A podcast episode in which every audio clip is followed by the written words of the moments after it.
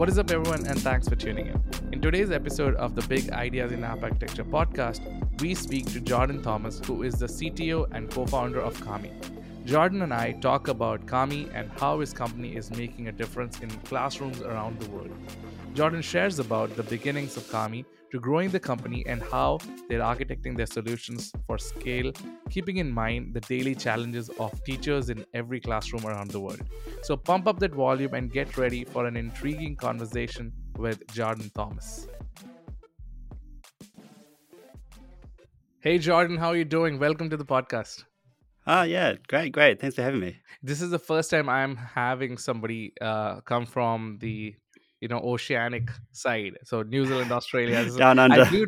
yeah, down under you know. So uh, i'm super excited uh, and you know honored to have you on the podcast. So it's it's an absolute pleasure for everybody listening you know. Uh, jordan is the CTO co-founder uh, for a company called Kami. And without butchering what you guys do, uh, I let Jordan kind of explain his role, uh, the company, how they're changing the world. So, Jordan, why don't you kind of spin it up and you know tell us uh, what you guys are doing? Yeah, yeah, absolutely. So, um, Kami is a started company that I started along with um, a few other people about about ten years ago at this point. Um, and we're all about making teachers' lives better and making education better. So we built this product which is used in classrooms, and essentially it's like a, a teaching productivity tool. You can think of it. So most most lessons will start off with some sort of resource that the teacher has, either publishers given them something or they've come up with something themselves, and they want a way for these students to really interact with this resource, pull it apart, show the understanding of it, put it back together, and then um, give that back to the teacher and let the teacher give them feedback on it and give them ways that they could have done that better or, you know, um, tell them what the, the, great work they've done. So we, we have this platform that's used in classes to, um, you know, send out work, give feedback, um, and uh, make make that sort of a much more interactive experience. You know, a lot of the time when we go into a classroom, there are previous solutions to that is literally paper. You know, and you may think that it's all gone digital and oh, they've spent however many millions of dollars buying devices, but in reality, a lot of that technology is just too hard to use, and the teachers just go back to doing things the old way they've always done. So we're making it simple enough that any teacher can just move the, everything that they were doing digital and get so many benefits out of that. Um, so yeah, our biggest market is the United States. Um, that's always been our biggest market actually, um, but we're in you know almost every country around the world. That's brilliant you know. I was uh, while i was preparing to have you on the con uh, you know for this conversation i went to the kami website and i was checking it out. And then i saw like you have this you have these amazing features so where you can annotate live annotations. Um, and then also one of the, my favorite features was like a, a teacher can actually live uh, do the assignment uh, and it can be for the whole class together at the same time. And the reason why I love that is uh, my mother was actually a teacher and she would teach elementary uh, school so from first grade to fifth grade back in india and they used to do everything on paper you know the kids used to like do it and then she would come up with these bundles of paper back home to you know check all the assignment and score it. So my job as a teenager was to basically once she's checked everything to score everything up together and give somebody a total. So like if it was out of 50 you know i had to sum it up to like okay if we got 40 45 whatever it was right? And i was talking to her the other day. I was like hey you know what? There's this company called kami and they have built this app. She's like oh wish i had that when i was teaching it. And now she's retired. So so i, I think in many ways uh, it's a very novel um, effort that you guys are putting to kind of build an experience uh, because we talk we have so many courses towards students. Uh, lots of people are building things for the student life education you know how can we explain something to a kid better? But on the teacher side I, that's underserved. So tell me a little bit about i mean that's just my opinion but tell me a little bit about how did you guys feel like you needed to do something? Or like what inspired you to build uh, kami yeah, I mean, I, I completely agree with you. Um, it's a very, very underserved market, and so many things that you think are just, um, you know, just really just basic workflows that in most other industries are, are solved problems are still not in education. And the amount of time that teachers spend entering grades into multiple systems, yeah, manually adding up grades, as as you said, and all that all that time is not time that they're spending, you know, with their kids or that they're spending planning the next lesson. It's just more time taken out of their day and making makes teaching you know less of an attractive profession. So we thought it was really important to make those things um, as basic as they might seem, just really really great experiences, and then obviously on top of that platform we can build more and more exciting interactive things and bring in AI and do all these sorts of things. But off of a platform of just making teachers' everyday lives um, much much better. Um, so we, I mean, we started off um, with a slightly different product and direction. You know, we were actually building things for more for university students because that's what we were at the time. Um, and Mm. we were in the sort of our final university and found that the sort of the note taking applications were not that great. Um, we weren't happy with them, so we built our own one. Um, and then as we put that out in the world and started iterating on it, we just found that there was this huge love that came from from teachers um, for the product, which we weren't necessarily expecting. It was a slightly different, slightly different direction. And when we started talking to all these users, actually, we would early on, um, everybody who signed up for our product, we would send them an email and just say, uh, you know, personal email, not not automated, but just just for one of us, and say, hey, how are you liking the product? What you, why did you sign up? What are you using it for? And as much as possible, get onto a, a call with them and, and talk. And we started to realize that like, oh, the Nice. the passion of the teachers who's um, using our product was just so high. And even with our product being relatively basic at that point, because we'd only built it a couple of months ago, um, they just really, really loved it. And we could feel that. And we could feel that, okay, here's an opportunity to do something quite significant. So, Well, that's brilliant. Yeah. So you were in college, four university friends, uh, 10 years down. In 2022, you became, you had, uh, I, I was reading Times most influential companies of 2022, uh, which is really significant, right? Like, so you were saying ideation wise, you were initially serving the students, and then you felt like, hey, we have lots of teachers feeling like they need to do this. So, um, how did that turn into a more mature product? Like, talk about the little bit of the beginnings of like founding a company, right? Like how did that go? Yeah, yeah, it's always, it's always an interesting journey. And I think like, it is, it's a different sort of story for us than it would have been if we'd been in the United States at the time. Um, Right. you know, it's a different different funding market in New Zealand. It's developed a lot since that sort of 2012, 2013 period when when we were starting out. Um, but you know, we we you know rose a little, little bit of money from a few few angels. Um, you know, we've been working on it without any money at all for for a while, and just sort of uh, throughout uni. But after that, it was like, okay, we do need to do need to eat and pay ourselves something. So we'll we'll we sort of rose a small round, and um, we we were very early on. We started trying to um, monetize in small ways, um, and mostly just as a way of validating. Because if people are willing to pay for something, you you have a better sense of the value that you're providing. Um, so we sort of through that um, sort of started monetizing quite early, and we ended up being very sort of capital efficient throughout the the growth of the company, which was was was really good. You know, we've seen a lot of competitors, and especially in the edtech space, who will go and raise large amounts of money, and then that comes with expectations of growing very quickly. Um, yeah, if you if you raise a VC Series A, that's obviously what they expect. Um, and in the education market, you know, it often takes time for people to adopt products. It takes time to figure out how to really get into classroom. It's not an industry where um, people really like to change very very quickly. So if you try to match it up to a VC timeframe, um, I've seen a lot of companies struggle with that. So we we sort of took a slower approach. Yeah, I was curious. Were there any other companies? Because, as of course, the New Zealand market was like a the startup scene was just kind of coming together, and I mean, compared to the US, it's like you know different market. W- were there any examples for you that you kind of looked up to, and you're like, okay, you know, these companies are companies that we can emulate. You were talking about them early on.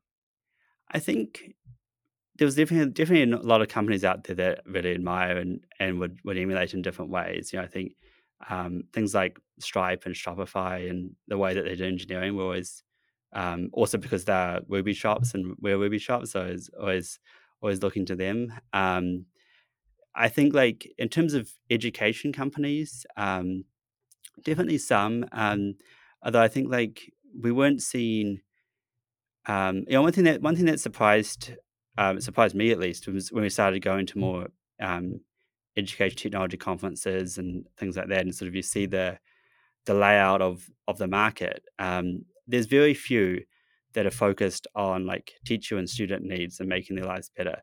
Most of them are focused on administrators. Most of them are focused on things that are not really that like relevant to the teachers and students and their actual learning. So yeah, there wasn't. Um, there's a few companies that do have done really nice things, but mostly we were looking at companies in other in other verticals, I guess. Yeah.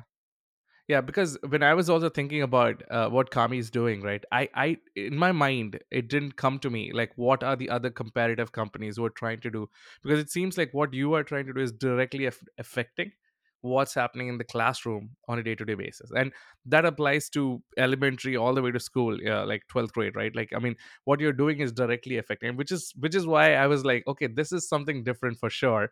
And uh, I was also it was good to hear from you and understand that okay, it takes time it's not like it, you can go into a school and say okay start using a product it, adoption takes time habits have been built on for so many years um, did you feel like everyone who started to use the product immediately was like able to use it effectively uh, or did you feel like you had this oh we have been doing this traditionally for 20 years this is how i teach and this is new did you face those kind of uh, challenges or not challenges but more like experiences that you heard from people Um, yeah, I mean, there's definitely in any market, um, and probably even more so in, in education, there's a spectrum of, of teachers out there, right? There's some that are incredibly tech savvy.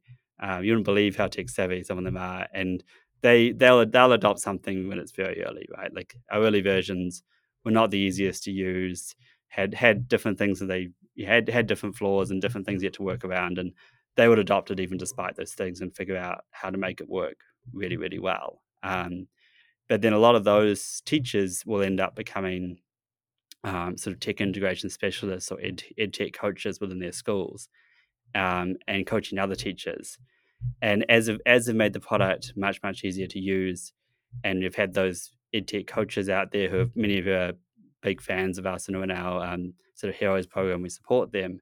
They are able to teach the teachers who are a little bit less, um, you know, and just uh, you know take a little bit more help to adopt new technology um, and sort of get them over that hump and show them the value and then once they're there and it becomes something they're used to using then they um, are really happy with it and get get that benefit out of it um, but you definitely just you definitely just you see that you have this early adopter pool then you have like an early majority late majority that sort of adoption cycle we've definitely seen that seen that play out Right.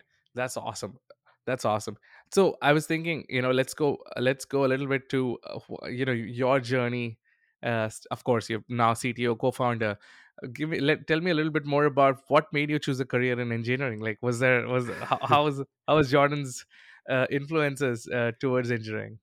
Yeah yeah it's, it's an interesting one i mean i think i think that i started off um, you know, there's a lot of uh, lot of stories with my parents. Feel of sort of I was doing all, all of the all of the electronics kits as a kid, and that was Yeah. that was my big thing was all of the um, you know the kits where you get some resistors and a capacitor and you solder them together and you make some some sort of circuit and even even before uh, computers 'cause I didn't really have a computer I could program at that point even before that I was I was really into those and then I think I discovered computers and software and it's like well this is so much easier like I've been Yeah. spending hours soldering things together and now I can create something with I don't even have to get up like okay this is this is much better so I think I pretty quickly Your switched parents to are like Jordan's not Jordan's not burning up the house. This is much more easy. You can sit in a corner yeah. and work. Not not breathing breathing all the lead is solder, which is probably more healthy too. So, so um, yeah, and that was, and that was pretty early on. I think by sort of by ten or so, I was doing doing a fair bit of, of programming of, of different things, and um, sort of um, so I was always I was always building software from from pretty early on. Um, and I went to when I went to sort of university or colleges, as as you call it, I sort of considered did I, did I want to do pure software? Did I want to try to combine it with something else? Um, and like sort of more of like combine it with.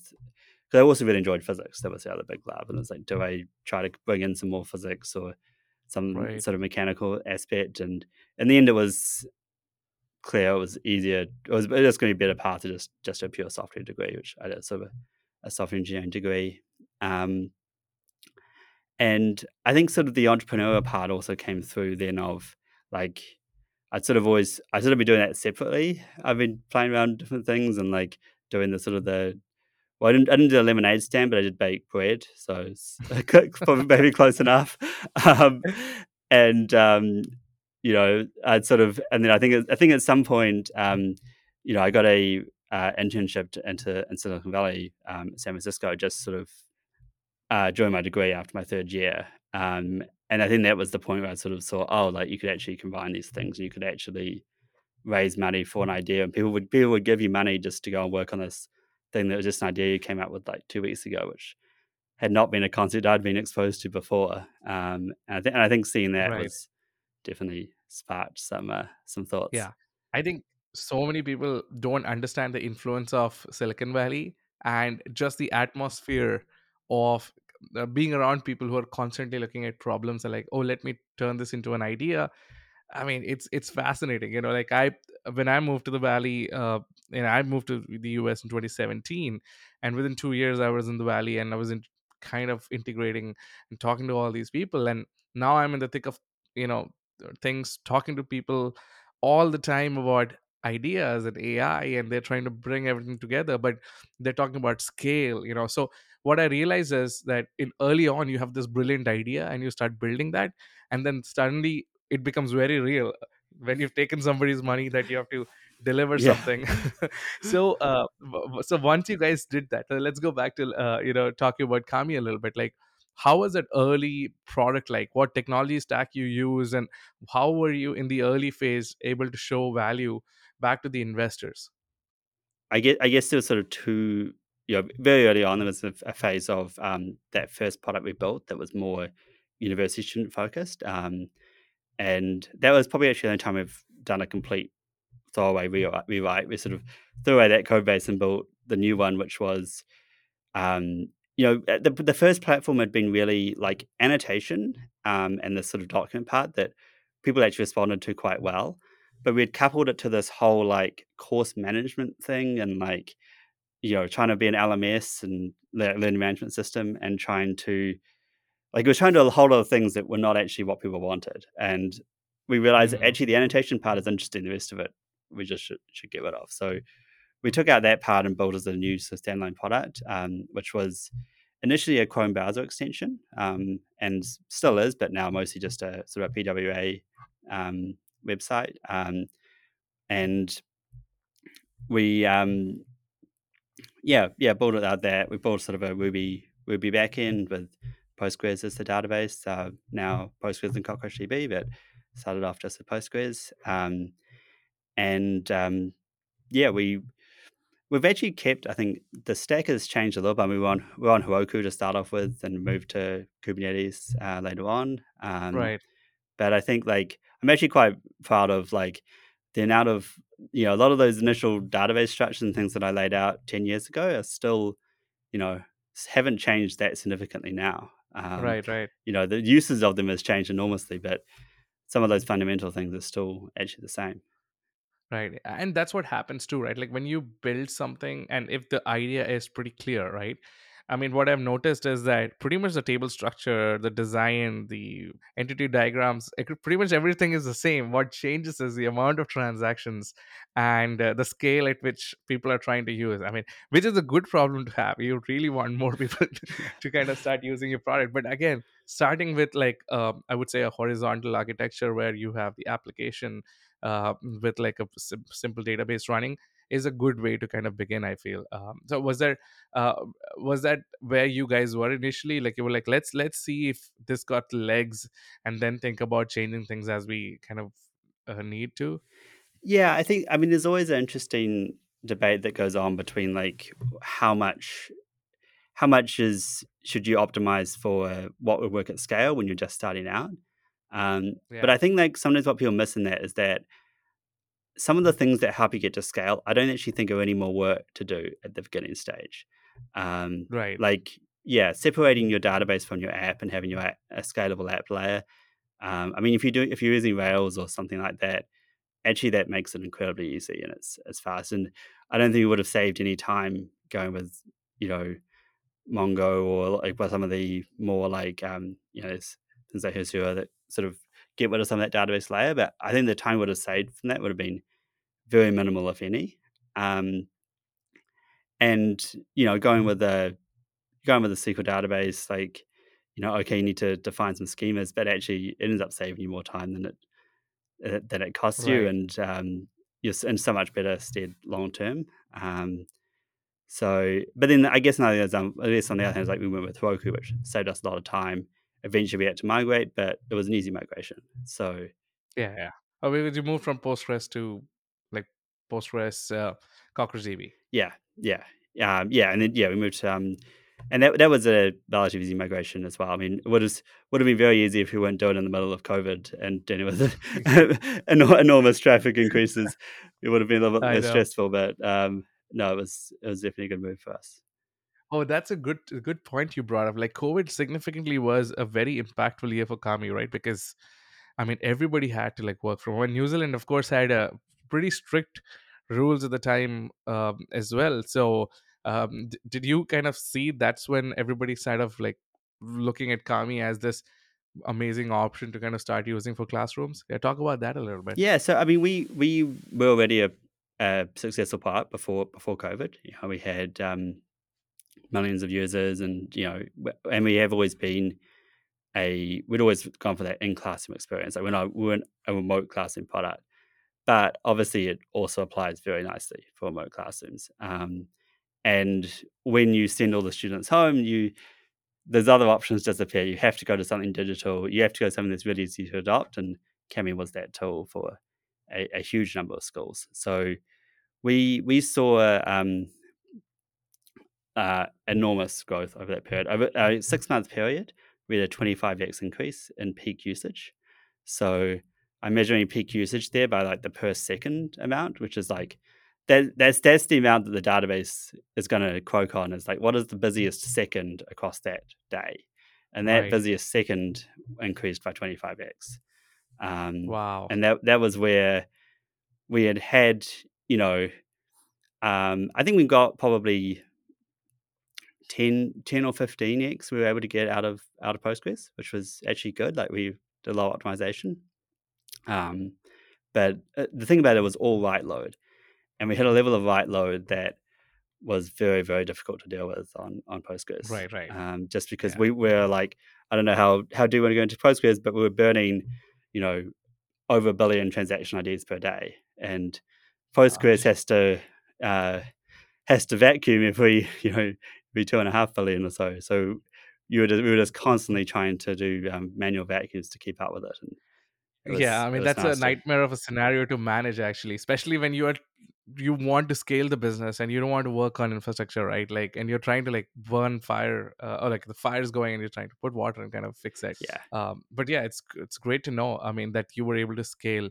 Um, I wanted to jump back to a thing that you were mentioning previously, and I I liked uh, your perspective on it. Like early on when you know i have spoken to many other companies and folks uh, founders and ctos um, and i've met two types of folks you know. Uh, there are ones who are like you who feel like hey the technology is not something that we need to prove but we need to prove the the the idea and the use case and make that work and and then we can go from scaling uh it like as we get there. And then there's another side of people who have like the seasoned experience of working on kubernetes. They have worked on 50 other databases and they've worked on like five programming languages you know kafka all those things. And they build like this really complex architecture and they have the solution of how it will be implemented but they haven't tested out if the use case or the app itself will be like functional. And i've seen more success in conversations uh, uh, uh, from those people around people who have focused on like you have clearly tried to see if this idea works if this is really what the world needs let's get this working and then we'll scale as we need to. So um the, the question i wanted to ask was did you ever have a point of point where you were like uh, you know let's let's start thinking about scale early on or was it always like let's see if this works and then then we'll get there? Yeah. I think it's it's interesting because t- to me, um, like it's like to me, it's I guess it's like to me, it's a little bit more nuanced than just that because some things like like Kubernetes I, I think um, to me is not that complicated. Mhm. Not uh, not if you're not use if you don't use it in a complicated way, it's not that complicated. Yeah, So yeah. if you're just starting out and you just want to deploy something simple, just do it on Kubernetes. Use use autopilot on GKE or the equivalents on on others. Um, it'll be really simple, and it'll, if you need to run it hundred times scale than we are now, you'll have a path to get there. Right. Um, so like there's some things that are not simple to do that are actually simple to use at small stage and will scale, and some things that are just like too complicated and you shouldn't deal with. Um, and it's a matter of figuring out what those things are. So what was your what was your question? I kind of Yeah, I wa- I wanted to I wanted to get your perspective on did you ever like within the architectural phase, like say two, three years into the company, start felt like okay, we need to like okay now start thinking about scale. But it seems like you were already using Kubernetes early on, so you didn't really have to like think about making too many changes to where you wanted to go. yeah, most most things that we encountered were not do not do not require major architectural changes. Right. I think that we'd done a few things right from the start around um, you know, we had scalable instances of of Ruby initially on Heroku, but later on Kubernetes. Um, Kubernetes didn't exist when we started out, so um, it was uh, Heroku was the best option. Um, and but yeah, having a scalable scalable fleet of um, apps instances, um, having a having a database with with scalability that we can we can scale up um, only horizontally at first, but we had plenty of headroom there. Right. Um,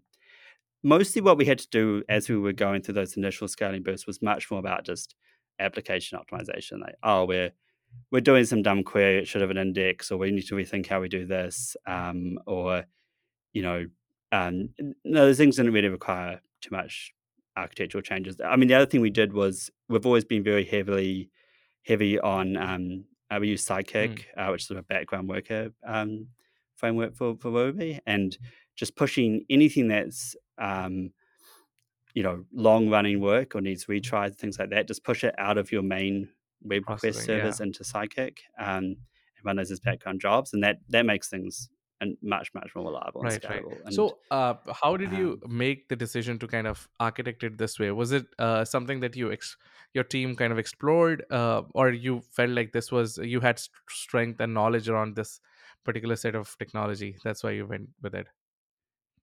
um, yeah, I'd, I'd used uh, Rails before um, when I'd been actually when I'd uh, been over in San Francisco. I'd, I'd used Rails. Um, and I mean, I've used I'd used other frameworks before. I'd used Django, used various PHP things. Right. once I saw that, it seemed it seemed clear, clearly clearly the best the best way. Um, and I was the only engineer, or me and me and my uh, co co-founder CEO the engineers, so there's no to convince anybody else. Yeah. So I mean, you're, you're like, I'm the um, CTO. This is what we gotta do.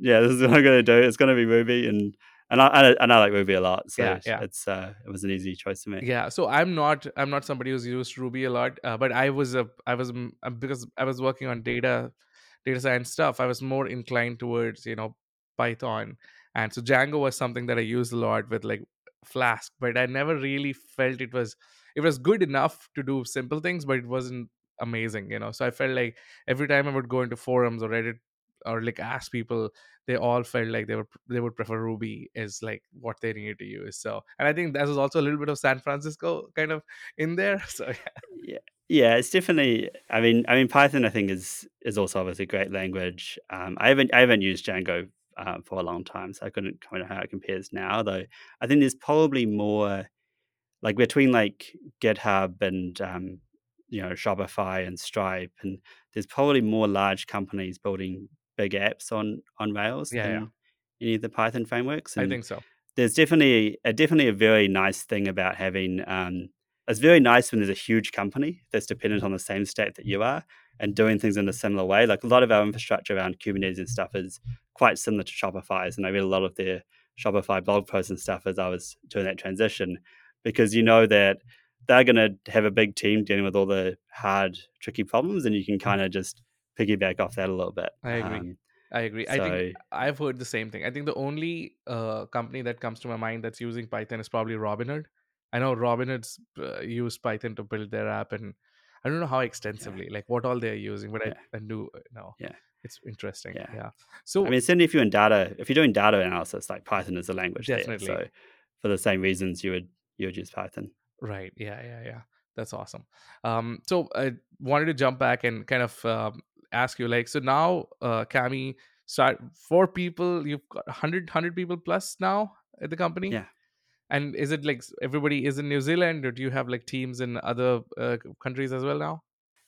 Um, yeah, so we have about 70 of those is in New Zealand. Um, all of the sort of product engineering team, marketing team, um, operations, or all of that, um, and then um, yeah, finance, etc. Uh, but we, our sales team is um, mostly based in the US, but also across the rest of the world. So we have a team of um, you know largely ex-teachers um, in the in the US who do a lot of work going into schools and training them on how to use Kami and how to you know just teach better techno- better better with technology generally. Um, and that's yeah. So so that we found that um, you know we started off and we were trying to have like salespeople in New Zealand calling into the US, and Yeah, that was that was not a that was not very successful. But yeah. Once we hired Americans to do it, um, that was that was a big turning point I mean, it's time zone, man. It's like uh, it's it's something to deal with, right? Um, it, Yeah, time zone matters so much. It it always seems like a stu- silly thing, like oh, surely time zone, whatever. But like it make it really, really matters. Like you can't get around it. Hundred percent. Um, Yeah. So it's like right now it's early in the morning in New Zealand, and it's about three o'clock afternoon my time, right? So I think for a salesperson, especially, they have to be like they have high energy early on in the day. So you know, if somebody has to do this at night uh, eh, or evening, it's it's it's a different experience altogether. Yeah. So uh, was that one of your early on like so uh, challenges wise, right? Like once you build the product out um, and you're exploring markets, um, of course, US is one of your strongest market. Uh, what was the challenge? Like sales was the biggest challenge, or getting, or was it? The, and technology wise, it seemed like you were pretty clear. Like what were the early challenges that you kind of saw? yeah, I think um, we were so Um, we always had a very small team, um, and we so we had to be very efficient with that small team. Um, and there's probably at some points our team probably should have been larger, but we were, um, you know, uh, some some some startups and sta- startup founders always want to hire people, and they get a, a, boost for themselves if they hire and make the team really big. Yeah, Um, that wasn't that wasn't our personalities as founders, so we we sort of kept things small. Um, so certainly, like, how do we deliver? really good product with a small team was was a big challenge. And we had to prioritize very um, yeah, be very careful about how we prioritize things. A lot of lot of talking to users and a lot of figuring out clever ways of solving problems that might be a lot easier to do than another way of solving that same problem. Um, and then certainly, yeah, certainly we so we have a freemium model where people can sort of adopt our free version, and then teachers or students, um, individual teachers can upgrade, but also a whole school or district or even a state um, can buy the full the full product.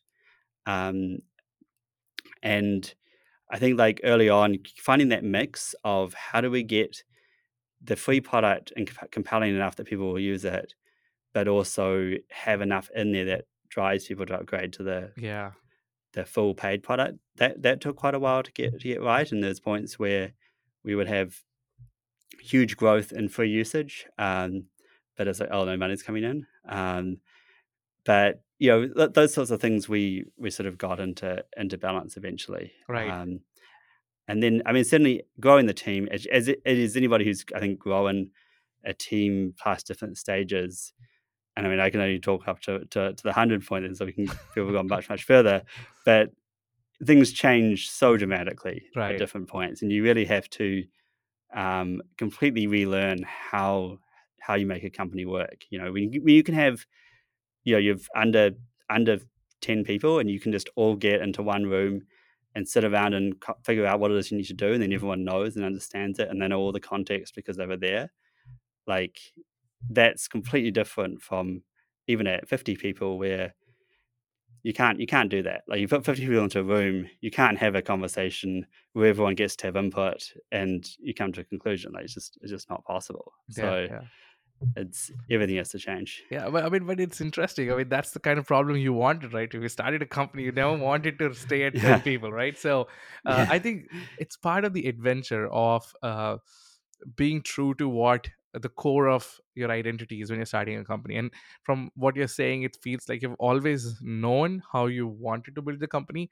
And again, these are like good problems to have, but like retaining culture, retaining habits, and you know perpetuation is it's all these are all challenges that are good i feel um, so it's interesting so uh, Yeah. let's let's jump into uh, something that i was really curious to kind of ask you um, in terms of the cloud you know and how the product right now is like let's let let people understand they can go is it, it does it work like a saas product um, or is it like they can self deploy it within their infrastructure say they're a district they want to keep all their student data there how, how do you guys uh, enable it for everyone else Um, yeah, so we're a, a SaaS product. Um, we're, we're cloud deployed on, on Google Cloud. Um, we haven't done on on prem. Um, it's something like earlier on in different different iterations of things. We looked at more at some enterprise customers, yeah um, so about outside of education, and some of them were more interested in that. But um, schools don't generally have the like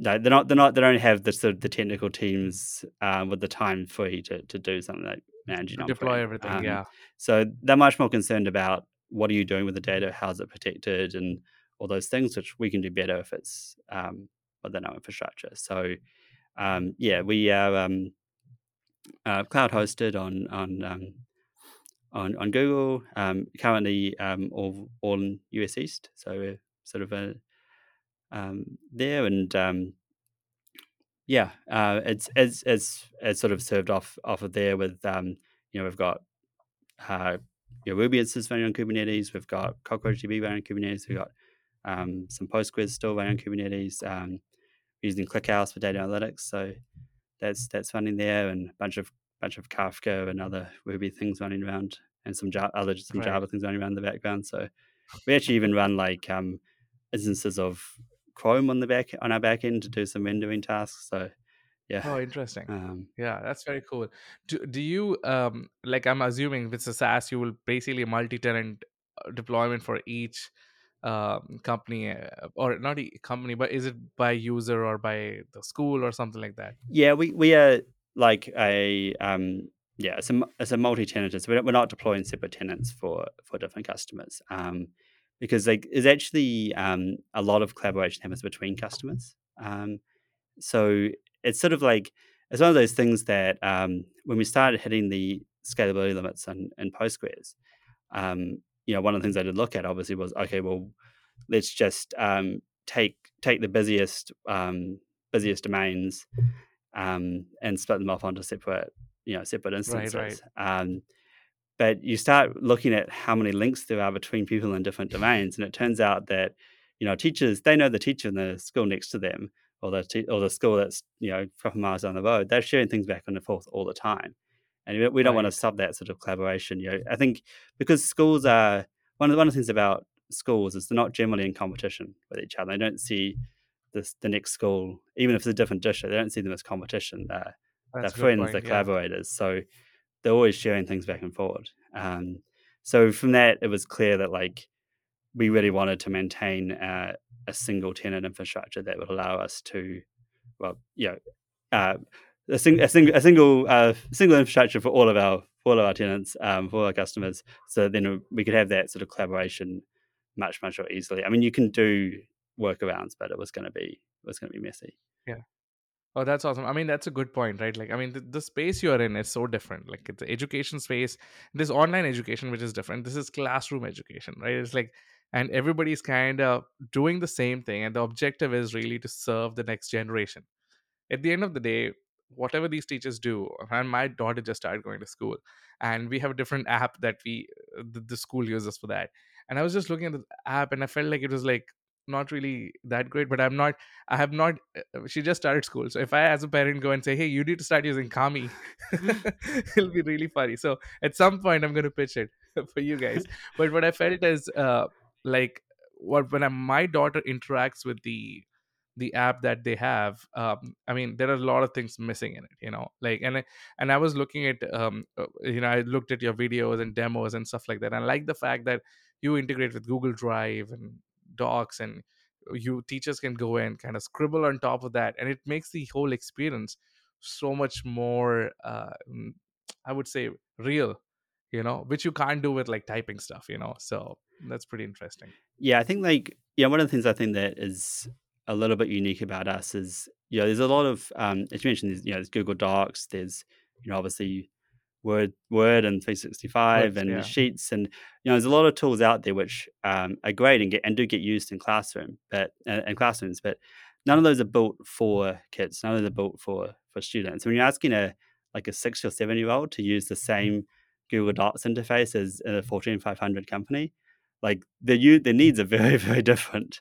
Um, and what what a I mean, kid my, really needs is a, is a great drawing tool you know, my my daughter's favorite feature she's like where are all the pink colors you know so she's looking for colors and something like look like a pencil that she can scribble on top of things you know so it's a totally different user experience for sure yeah yeah. it's a great point yeah go ahead yeah Yeah, yeah, yeah. You know, you're right. Yeah, it's like the color selection. The, I mean, even just like great drawing tools. You know, we've invested a lot in drawing tools because that's so important for for schools um, and for students. Um, but you know, Google Docs hasn't really done invested in that much, and you know, it's, I guess that, that they're focused on a different a different use case. Um, so it's yeah, it, it's there's that kind of um, that thing where I think that by being focused on on the education use cases, we can just um, make like and uh, make like experiences much much better. And we can build like really nice turn-in flows, really nice flows around. So we have the ability for the teacher to choose what functions the student should have available for a certain assignment. So if a teacher is um, sending out something that's really just about text and drawing, they can just give okay, I'll only give the students text and drawing. Um, and they can even modify that during the class. So they could say, okay, now you've got past this section. Now I'm going to turn on the insert picture tool and go find a picture and put it in. Um, and that sort of real time controls just allows a teacher to actually have a, you know, keep the students on task and keep the students, um, you know, clear where they where they need to go, rather than the students coming into a tool with a hundred options all turned on and they're, you know, they're trying to find the one that they're, they're supposed to use. yeah And um, Yeah. No, I mean it's it's fascinating. You know, when you were thinking, when you were saying, I was thinking actually, like, I mean, there's some amazing changes happening in the space with AI, right? Like, and OpenAI has this assistant API that is now capable of uh, GPT-4 vision, right? Like that's the, the model. And basically, if I show it a photo of a duck and I, I say, "What is this?" You know, it can pr- tell me, "Oh, this is the duck." You know. So I was just thinking, you know, for you guys, I, I do not know if you're already doing that. It would be so cool for you to integrate with something like that, where a kid um, like a teacher says, okay, you need to submit these these things. Make sure you put these diagrams in, and then these diagrams come in. You can use the API to kind of look at these and auto, you know, score these, and the teacher's work is kind of reduced. You know, uh, using AI. It's a I don't know if you're doing that already, but yeah, there goes there goes a, a good idea for you. So I don't know.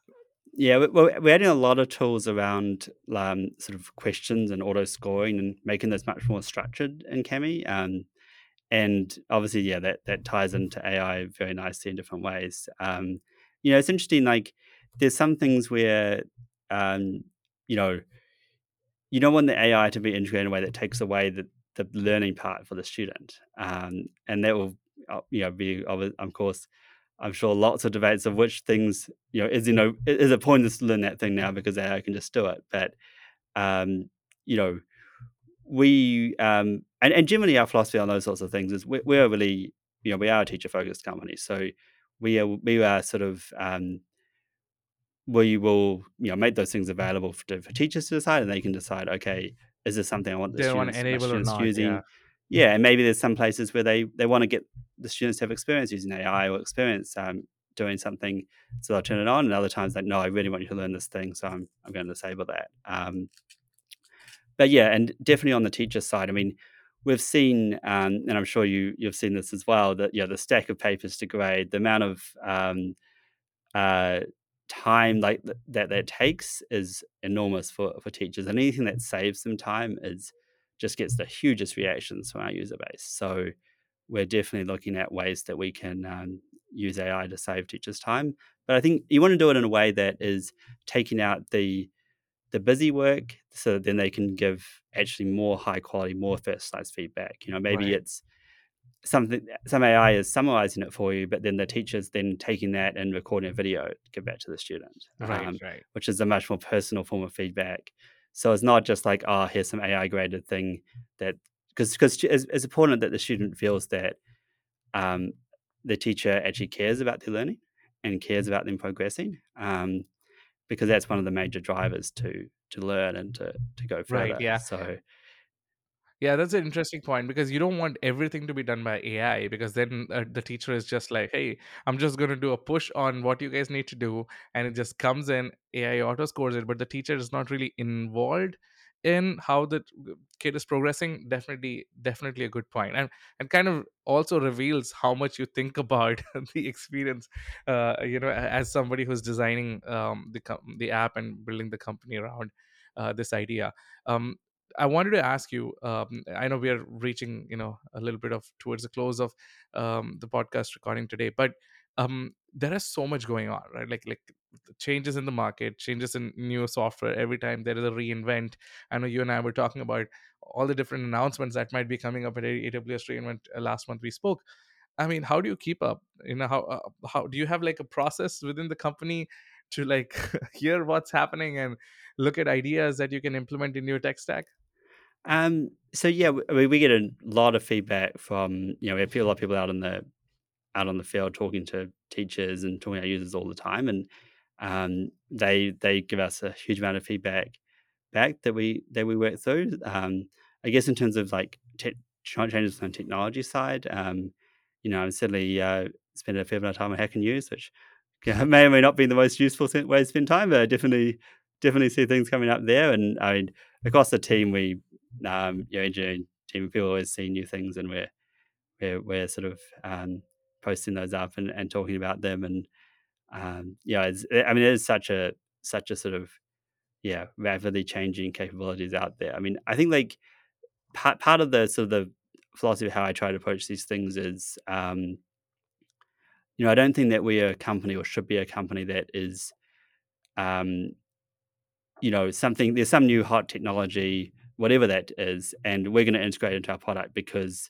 we want to be associated with this hot new technology, right? Like we could have Right. gone like, oh, we're going to input um, blockchain and um, NFTs into our product, and it's like, well, does this add value for teachers? That's the that's the question, um, or not, and that, that's that's the question for us. Uh, so you know, we we absolutely want to use um, all the latest AI technology, and, and we will, and we're you know we're developing those things. But it's about adding value for students, adding value for teachers, making learning better, um, and we we don't I don't, like we don't feel a need to jump onto any particular um, you know hype train of hype. Yeah, yeah, any Yeah. particular trend of hey, everyone's launching AI features this month. You better have your AI feature. It's like, well, does it help teachers? Does it make their lives better, or is it just uh, you know something cool to put on the homepage and say, hey, look, AI. Um, Yeah, I mean, that I mean half the half the products in the market, half the emails that I'm getting today has AI. And I was at reInvent, and pretty much every booth I was at was talking about, hey, look at what we do with AI, look at this at that. And again, what happens is the use case is diluted in that, and the mm, the what you're trying to solve kind of get lost and i'm kind of glad that you are building a company that's focused on solving uh, a very very clear problem uh, which I, I believe to teachers and students are always going to be there I, I here's my opinion on how universities are going to be i think the way we do universities is going to change but the way we do schools will remain pretty much the same because we have to go through standard education and i feel like uh, what you guys are doing at kami is extremely extremely awesome uh, and it's been an absolute pleasure talking to you about it, Jordan. Uh, for everyone listening, uh, you want to check out what Jordan and his company do, go to kamiapp.com. Uh, that's the website, I believe. yep. Uh, and uh, and they are doing some brilliant, brilliant uh, engineering work and building this awesome product for uh, the teachers. Um, Jordan, are there any other places where people can come and learn more about what you or your company do, or even uh, like follow you uh, that you would like to tell everyone? Uh, yes, it's in the uh, Kami app. Um, is our our main site. Um, and yeah, we're on all the different uh, socials as well. There's a um, uh, life at Kami uh, Instagram, which is sort of the behind the scenes. So yeah, people can Nice. you can check that as well. Awesome. Hey, I'm going to be uh, following what you guys do, and uh, I'm going to talk more about uh, this to my mother, who uh, was a teacher, and I'm going to make her uh, kind of more troubled by the fact that she didn't have something like this.